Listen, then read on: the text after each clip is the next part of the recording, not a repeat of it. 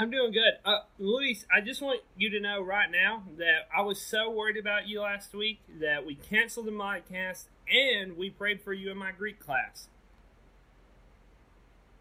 Oh, you had break. Oh my gosh. Did you have a prayer vigil? We did. Uh, I was like, I know this guy. I talk to him on the internet every day. Um, he could or could not be dead in the hurricane. That's literally what I said in Greek. Well, I said it in Greek class. I don't know how to speak or read Greek. I was say, can you pronounce that in Greek right now for us? That'd be amazing. I feel like the Pentecostal spirit would show up and he would just speak in fake tongues. oh, boom, boom. Shots fired. Boom, boom. Shots fired. You know how it rolls here in the podcast. Well, uh, as everybody in the review probably knows already, uh, I'm from Puerto Rico. I'm very secretive about that. You know, I barely talk about me being Puerto Rican or Hispanic for that matter. Uh, but I have quite a bit of a scare with Hurricane Irma over here. I lost power for about three days. But for in God's sovereignty, he deemed it fit that the hurricane would deviate, and we only suffered some minor rain. I spent the entire hurricane just on the front porch reading John Piper, waiting for something to happen. I, I don't know what you guys normally do during hurricanes, but I was just expecting some sheet metal roof to start floating across the sky. Think it's more tornadoes typically. It's happened. It's happened.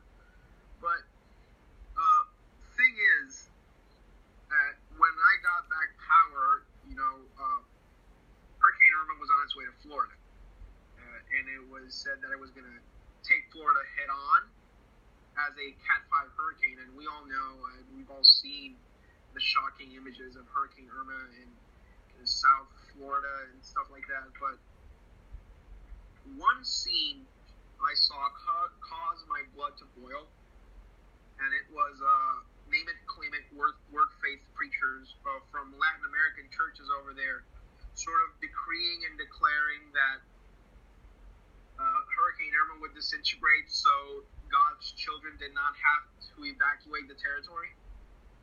They could just stay there and trust that, that the storm would not hit their houses because they were children of God and it sort of opened up a conversation, and I think we can talk about it over God's sovereignty in in different uh, natural occurrences, in hurricanes, tornadoes, floods, and stuff like that. Uh, Graham, I, as the Pelagian in the group, I'll let you talk about God's sovereignty first. Yeah, sure, why not? So that, yeah, that I understand how that would make your blood boil, um, especially considering what's it? I was trying to count, and I can't remember how many it is, but there were multiple shipwrecks from storms that Paul had to, um, that ba- like barely survived. Isn't that right? Yeah, correct. See, he should have. He needed two or more to gather so that he could speak it out of existence. Yeah, man. I mean, Paul Paul really had some problems with faith, bro.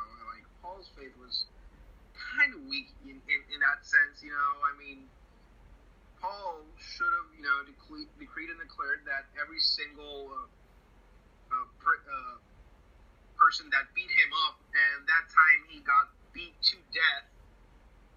You know, he should have just spoken it into existence that God would eradicate all of his enemies. And Yeah, would- not enough faith. I've never been in jail. One of one of the would thi- have never been- one of the Oh, you- one of the things that I see uh, when people talk about having faith and where it goes to, yeah, uh, it talks about asking God and uh, you shall receive, but you have to have the faith to receive it. one of the best interpretations I've ever seen for that is you, when you ask God for something, you should have faith in what He tells you to do. Like you should have like if God tells you to do X, you should have faith to do X. Not that, not that like you can pray for a million dollars and you get a million dollars, but you go, God, like where should I go to seminary? Go and you know and doors open up to go to NOBTS. You should have faith to follow God to NOBTS, as opposed to uh, as opposed to having faith that you should receive it. You should have faith in what you have received. That's one of the best uh, interpretations I've heard. Uh, I think it's in James. And not only that, but just faith in general that God is sovereign over nature, that God is sovereign over the affairs even of men, and that we live in the only possible reality that there are actually no what ifs, but everything occurs under God's sovereign decree. But that's just the Calvinist in me talking. We we trust, and when we avoided this natural disaster, we you, I think you guys saw how it hit the Virgin Islands and the smaller Antilles Islands, and it just devastated there. Uh, Bermuda, uh, different Ber- Bermuda? Caribbean. I- Pronounce that one island that was uh, demolished, basically. Barbuda, Barbuda. Barbuda, or yeah, Barbuda. There you go. So, but race, we are actually since we stockpiled so much canned food and there's so much uh, of it with us now, we are actually giving donations, and the entire island has been mobilized uh, to help our neighbor. And I think that is one of the reasons why God natural disasters at times. It's to be able to have compassion towards our neighbors that actually go through natural disaster. You see it in the U.S. whenever a, a horrible hurricane hits uh, Louisiana or Texas, the entire nation sort of rallies around these hurt states and these people who are going through a horrible time in their life. And I just thank the Lord that He gives us compassion to trust His decree and to also show love and compassion to others. One of the um, Bible uh, Bible stories that this reminds me of is uh, from the book of Matthew. When uh, John the Baptist has been arrested, he sends some of his disciples out to. He sends some of his disciples to Jesus, and he's like, "Are you the one, or will there be another one?" And Jesus says, "Have you know, have the deaf not heard? Have the blind not seen? Have uh, you know, has the gospel not been preached to the poor?" And and I think about I think about this uh, in light of natural disasters. Like, do you want to believe in God? Like, do or, or are you doubting God? Look at the response of the church, uh, Big C. Look at the response of the church to what happens when natural disasters happen, and uh, you can see the love of Christ in what they're doing. Is is Jesus the one? Well, look at the response of the church, and I would say uh, overwhelmingly yes to that. Yeah, Amen. absolutely. Amen. Amen. So, Jr., you had another little topic for us today on the table. What is it? Well, one of the things that has happened in the Baptist Review over the past couple of days is that we decided to start talking about baptism. Like, we're Baptists. Like, it's in our name. Like, this should be something that has already been settled. But a couple of questions were asked, and I want to pose them to you so we can have this conversation. The first one is the first one is if someone has been baptized by any other means than immersion, would you uh, baptize them when they came to your Baptist church? That that's basically the question. So, if someone comes to your church and they've been sprinkled by all the any of the other denominations, would you require them to be fully immersed before they could be members of your church? Graham, take that. Uh, I'll I'll take that one first. Sure. Um, so I think that uh, that's more of a case by case basis. Thinking of if they were sprinkled as a baby, um, I would definitely encourage them to um, uh, follow uh, the example that Christ gave for us, and that we do full immersion baptism. Um, because as a baby, obviously they weren't saved yet. Um, they couldn't profess faith, so being not being able to profess faith, profession of faith always comes before uh, baptism in Scripture, which is, of course, what Baptists believe. Um, I think that they should uh, get baptized there. Now, if there are folks who um, are just gung ho determined and say and really believe that, um, maybe take it on a case by case basis um, and see what their their thoughts are. Um, I would I would certainly hate to you know tell someone like R.C. Sproul that he can't join my church because was sprinkled as a baby and not baptized uh, by immersion. Um, like obviously he's a um, believer. Obviously he's not trying to join, join the Baptist church, but um, just as an example there, um, it just seems that we're causing division at that point more uh, than we necessarily should be. Um, so it is a, a, more difficult topic than most would uh, like to uh, think it is. Also think that if someone's genuinely coming to Christ for the first time, um, they're typically open to uh, that suggestion of getting baptized. Um, that's kind of that old saying. I think it was something along the lines of maybe what Charles Spurgeon said. Um, but basically, if someone's not willing to do the very first commandment Christ gives you after um, your uh, salvation, uh, after your uh, repentance is to get baptized, then there's a good chance you know that you weren't ever a Christian to begin with, just because you're already ignoring uh, the first commandment He gives you. Yeah, I see you, Big G, and I understand uh, your opinion and what you believe, and I believe a bit differently, but I think that's uh, very much linked to my context uh, see, where where I live, we are like insanely Catholic. It's sort of like common religion, whereas Protestantism is sort of the common religion in, in the states over here. It's Catholic. It's uh, Catholicism, and I sort of did a little bit of research as to in the entire island. So the entire island, you would have to take about two hours to go from north to south three hours to go from the uh, east to west tip. And in the entire area, there's like four Orthodox or PCA uh, churches. The other is mainline uh, uh, Presbyterian church, which is basically uh, just a traditional church at this point, and every other pe- person that has been baptized as a baby is in the Catholic Church. Therefore, our church requires people to participate in communion uh, to actually have been baptized uh, in, by immersion because of how tradition works here. How paedobaptistic immersion, uh, uh, sorry, uh, infusion or whatever they call it, people think that they were saved because of that. So when you're sort of decompressing or debriefing a person from Catholicism into Protestantism, you sort of have to say, look, you weren't saved because of that. You are still a wretched sinner. You know, you, you when you are baptized in immersion, that will neither will that save you. You are just you know professing and showing outwardly something that was already inwardly at work in you. So you have to sort of do a debriefing with them on that topic. So I just guess it's very much related to context uh, where you're at, what the people you're dealing with believe, uh, but also what you said. Uh, if R.C. Sproul were ever, ever to walk into a Baptist church and say, "I want to be a member," I would want to see that baptism. I would Absolutely. pay. I would pay. I would pay full price for a G three conference just to see that happen.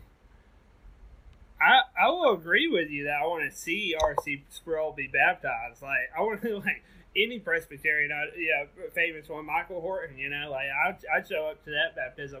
Um, it's time for your uh, weekly is John Robert a heretic watch. Uh, I will say this: if anyone has been credo baptiz- baptized by by sprinkling, I would I would accept that baptism in my church. Um, largely for what baptism represents. Baptism represents a repentance and a turning to God and being a part of His kingdom. Now, we we can argue over the mode of baptism. Do you go all the way under? Do you make sure the person gets completely wet, or do you sprinkle it on the head? But at the end of the day, to me, the main part of baptism is the acceptance of the church by the person being baptized, and the church accepting the person being baptized. And if we and there is enough ambiguity, which is very small in my opinion. I, there's enough ambiguity to say that sprinkling is baptizing. So I would accept that person. Paedo baptism is a little bit different for me because I am a credo Baptist. Like I think someone has to like someone has to make a profession of faith. And as soon as they make a profession of faith and they are accepted by the church through baptism, then I would accept them. But uh, I would say credo Baptist who have been sprinkled, credo baptism, know, made a profession after they were a child, let them in. Don't worry about it. Ask when they've been baptized. But if it's a kid, go ahead and dunk them.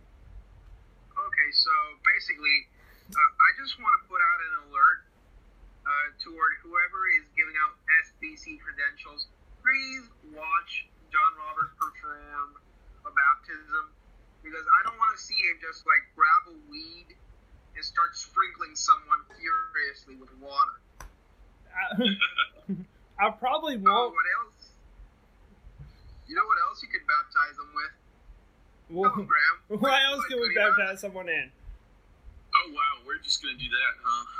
Okay. Yep. All right. So to to be a proper Baptist, you know, you have to you have to take the word baptizo, and you know, you obviously get immersed. That's what it means. Well, to be a Baptist, you also have to take the word wine and make it grape juice. So we're going to talk about alcohol for a minute here. So, whoa, whoa, whoa.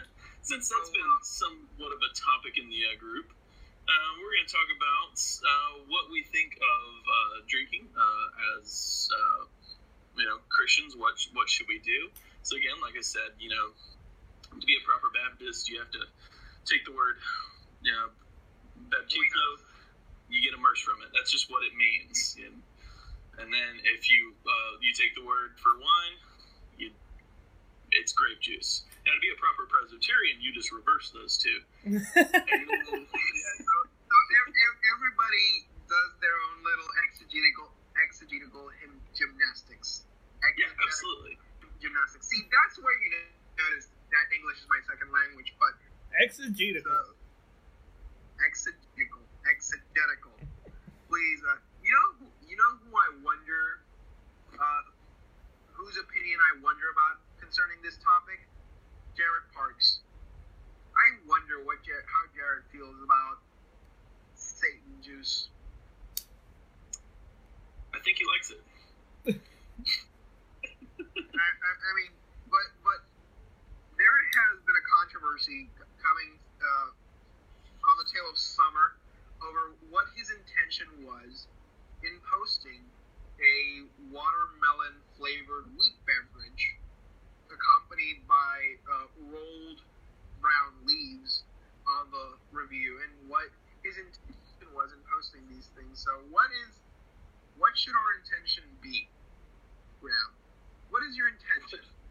What should our intention be? Uh, our intentions should be to enjoy things that are, you know, what we can enjoy in, in the world. So, I mean, as long as we're not uh, taking things for granted, taking things um, over the edge, then I'm a, I'm a, I'm a Christian hedonist, as John uh, Piper used to say. As a matter of fact, I think he still says that from like when I became a Christian in like high school. Uh, I think my profile still says that I'm a Christian hedonist. Um, I should probably go change that now. It probably looks really bad. oh, yeah, you just can't throw hedonism as a word in a bio and expect everybody to understand it. So, JR, you are our resident Baptist seminarian, so what's your opinion on this? Um, one of one of the things that I, am fond of when we're talking about what is prohibited uh, for Christians or uh, is to go to the Bible, and and I think that in the Bible we see enough times where wine is either described as good or mixing wine with water is described as bad uh, to to draw a conclusion that um, that alcohol in itself is not bad. Jesus turned water into wine. That was his first miracle. Um, we see we see Proverbs 31. Go read the whole thing. It says give uh, give a strong give drink to those who are in need, lest they forget their misery. Like we see over and over again this idea of uh, wine in itself not being bad. Well, there is there is a pushback to this. Um, people will say stuff like it will affect your Christian witness, and uh, you know you, you shouldn't drink because you might go over the edge. And I understand where they're coming from. In, in some circumstances, it'd be completely wrong for people to drink. Like I would say, if a pastor is a pastor at a church and his congregation is mostly against alcohol, he shouldn't be drinking. Um, if you're gonna if you're gonna drink to excess, you shouldn't be drinking. Um, and I understand the pushback they get for this, but all the pushback we see is um, practical pushback. And the only thing that I wish when people yeah. talked about alcohol was they would say, "This is what the Bible says about alcohol, but this is practically how I'm going to handle it." so that I can lead people to Christ, so that I can be safe, so I can lead my family. But we should admit that the Bible seems to be very pro wine, just anti drunkenness. No, see, it's very pro grape juice. So all the bad ones are talking about wine. All uh, the good ones are just talking about grape juice. And that's how you exegete like a Puerto Rican, so, uh, and also a Baptist to an extent. That's, that's, how we do. That's how yeah. that's how we roll. So that's, that's how we do. Absolutely. I, I would love though I would love someone in the review to ask the question about grape juice at communion because I feel like that would be a really fun topic to have. Oh, definitely. I'll give my opinion on that real quick. I think it's wrong that we use grape juice. I think it should be wine. Yeah. that's what the Bible says. so, but how do we handle that, though? Do we like the Lutherans where we have sort of like the, the, the wine and then just little cups of water in case you are really in, in struggling with your alcoholism and you're in a 12 step program. You like a little shot of water. This is. You answer that, Graham, and I'll, I'll give my, my quick opinion, and hopefully this will spark something in the review this week. The, the water transubstantiates into wine, right? So it's, it's totally fine. I, I, I mean, uh, I, I haven't Lutheran long enough to, to have a conversation about uh, uh, communion. So I really want to know what they think about that because I know they have sort of like wine and water, or if anyone's struggling with alcoholism. But I just want to shoot out my opinion about this topic really quick about uh, you know alcohol. I, I think all three of us grew up in uh, have, I'm just assuming all three of us grew up in heavily prohibitionist uh, context. Am I right? Welcome to Alabama. Mm. Yeah, North Carolina's had. I mean, when I grew up, most of our counties were dry counties, which means there was nothing available. And we still can't even buy it on Sundays, or at least until after lunch. So you got to wait till the Baptists get out of church before you can start drinking. That's fun. Uh, wow but you know, certain contexts where I think it wouldn't uh, be correct or it wouldn't be appropriate. Uh, but I have a friend and a, and a pastor who to- who explained the concept of moderation and grace to me like this, and it's when I st- sort of started changing my view and, and, being a little bit more open about it. And it's that uh, grace. Uh, sometimes we hold on to handrails as a sort of way of trusting our own understanding uh, above grace, whereas uh, a moderationist uh, uh, stance or point of view would actually tell you that you have to trust God's grace to show you what moderation is, because moderation for Graham could be uh, six, uh, having six beverages. Moderation for me could be having one beverage. Moderation for JR could be having none because he knows will be a stumbling block for him in, in a sense. So it's just starting to not trust our own understanding and starting to trust the conviction of the Spirit in each and every context. it, it, and in the way that grace works. So that's sort of my uh, conviction. I, I started uh, my my path to moderationism with John Piper. Read him a lot because he said, you know, he's okay with it, but he doesn't participate in it because he has an addictive personality. So, Mhm. if you're going to be a moderationist and you have an addictive personality, you should have the maturity to say, you know what, I'm abstaining because of X, Y, Z. Uh, but I'm not judging anybody because they do participate in it. Yeah, absolutely. Um, yeah, that was one of the questions that was actually posed in, in that group. Is um, so basically, if you're saying that someone uh, is says that abstaining is a is a um, bad thing, are they a heterodox view? And that's not a heterodox view to say it's fine, but I'm going to abstain. What is a hetero a heterodox view is saying it's not fine for anyone. It's not a sin, but no one should do it. That's imposing something that is not scriptural on other people. Yeah. Yes, and and I think we would say everyone on the podcast that drunkenness is a sin. Like we're not promoting. Like we would never promote drunkenness or drunk driving or or drinking to uh, to when you're you know you're enabled to do something. But uh, we are also saying that when we take the scriptures, we should look at the scriptures um, as as true and as as infallible. And the scriptures point to point to time and time again um, wine being a good thing. It's so good that Jesus had it with his disciples. Like he could have had water, I guess. Well, well, hey, John John the Baptist was actually a better person than Jesus, according to some. So Yeah, John the Baptist he, was he very abstains. yeah because he abstained. Yes, he came into a world not eating and drinking. Yeah, And I, th- I again, I'm not going to remember the exact numbers, but I'm going to throw them out there anyway, and then someone can correct me later. But they're roughly accurate. I think it's somewhere in the neighborhood of um, drunkenness, drinking in general, um, all inclusive. Anytime it talks about alcohol or just drinking in general, um, is somewhere in the neighborhood of about 270 verses.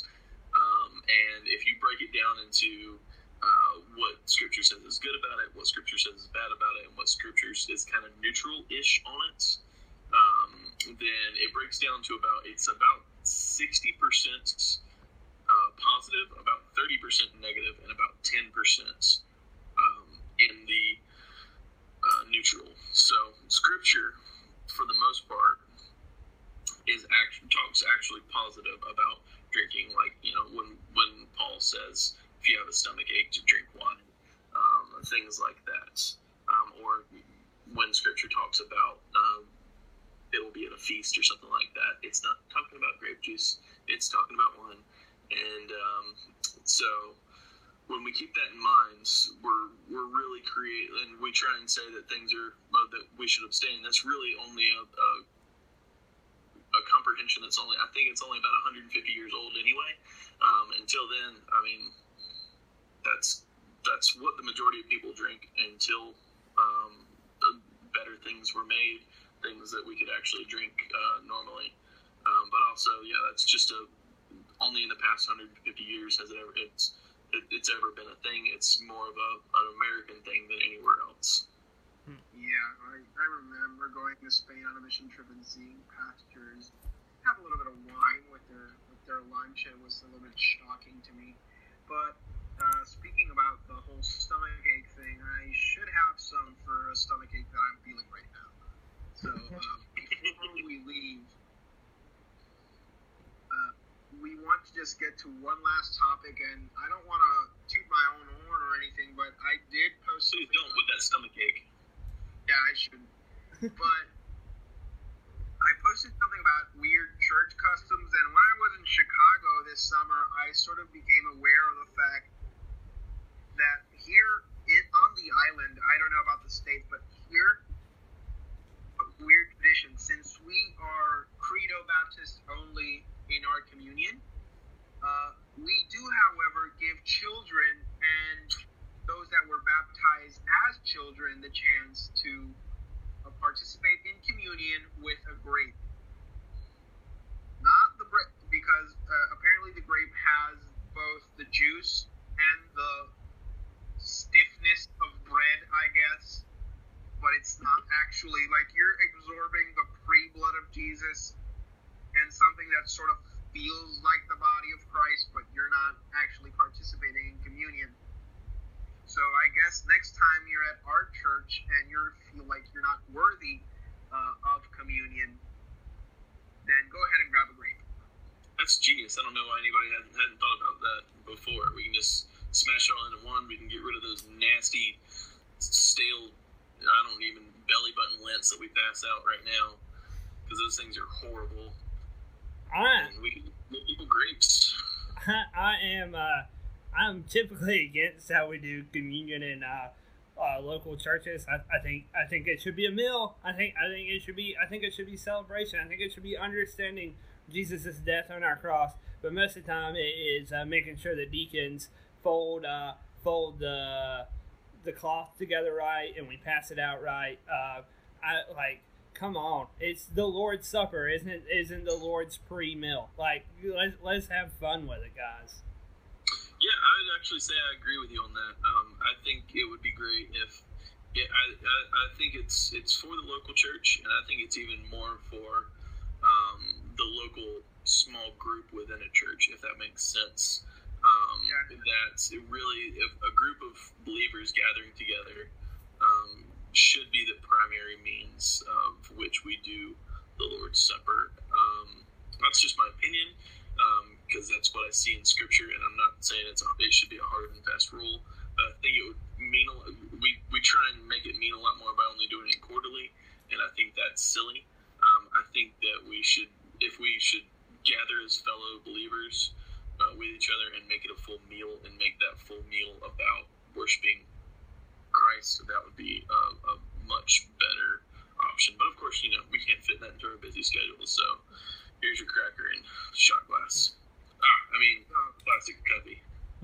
plastic cup with grape juice. Hold my grape juice. Hold my grape juice. so, guys, what other weird traditions have you encountered in your long Christian walks? Of course, we already discussed one last, uh, the last two two weeks ago.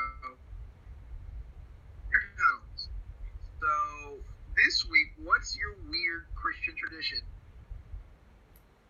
JR, I'll let you go first with that one. Okay, at the church that I'm attending now, Gentilly Baptist, we uh, at the end of every service we hold hands and we sing the song "Family of God." I'm so glad I'm a part.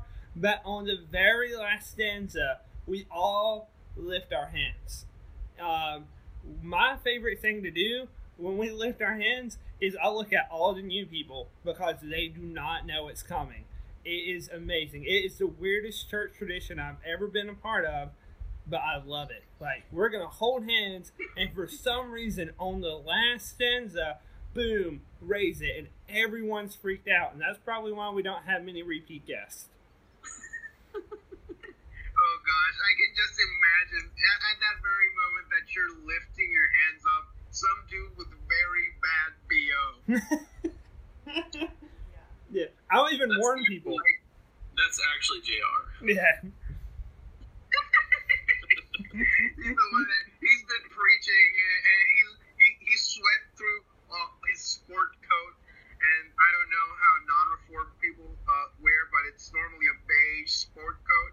He sweat he sweat through the whole thing and now he is lifting his hands next to a person that is at church for the first time and they are slain in the spirit by the odor. Oh There my you go. gosh. They, they, they hit the ground. It's like they came through a fire tunnel. Yeah, the, the bodies hit the floor. How about you, Graham? How about you? What, what what weird thing have you encountered in a service? I mean, you're going to a Baptist megachurch, which seems like an oxymoron, but speak, speak to us about what weird thing you've seen in, in either Summit or, or church that you went to before there. Um, honestly, there's not really many weird things at Summit other than um, we've been getting more um, more uh, southern black people in our church, which is awesome, and they praise way better than white people. And I just like watching the white people freak out as you know, Yeah. hearing people respond back to the preacher. And they're like, "You ain't supposed to do that." Like it's it's okay, little white lady. It's all right. You're, you're not pretty main man. yeah. Well, I can I can tell one weird custom I saw uh, when we were talking about chat is that uh, apparently you guys have Saturday night service also. We do. Yeah, you are actually full on Sabbatarian, you little new covenant theology demon. I do what I can. Oh, oh, I have another one. tell me, Jamer. Go for it. Uh, Louis, Louis, Louise, Lua knows about this because he's been Pentecostal before. But uh, when I was a youth minister, uh, most of my kids have never been to a Pentecostal church. But if you go to enough Pentecostal churches, you have one lady there that brings like a marching band flag during worship and waves it around. It's crazy. Oh my god. I was- actually, actually, actually, we don't. Our my current church. Uh, I go to a non-denom church. Uh, we have the whole dancing around, twirling team, and there's guys on the dance team. There, there's bro, there's dudes, but the dudes uh, twirl flags. Yeah. and one of the flag twirlers is actually uh, a kid from a local high school who is uh, who has a scholarship for discus throwing. So he is incredibly uh, fast with the flags, and at one point, the flag flew through the church and hit an old lady in the head. Poor lady had a bump mid-service. She was she was in praise mode. She had her eyes closed, hands up, and out of nowhere, she is hit by a solid flag. And her name was Irma, and that's exactly what those guys prophesied against earlier. and so the modcast comes full circle, and I think that that's gonna be enough tonight. Uh, we want to apologize because we didn't do one last week, uh, but I was sort of uh, incapacitated with, with the entire Category Five hurricane and stuff. He was Schrodinger's Puerto Rican. We didn't know if he was dead or alive. Yeah, I was both. I was both did? actually. I, yeah, I was both. I was dead for about 23 minutes. I'm gonna write a memoir. Get into that sweet, sweet Lifeway money. Ooh. And there's a topic for next week. there, there's one. Uh, so, uh, Modcast has come full circle. You can join us next time uh, as the Potluck podcast says, uh, same Baptist time, same Baptist uh, hour. And we sign off, guys, and say farewell, Rob Bell. Farewell, Rob Bell. Farewell, Rob Bell. Farewell, Leighton.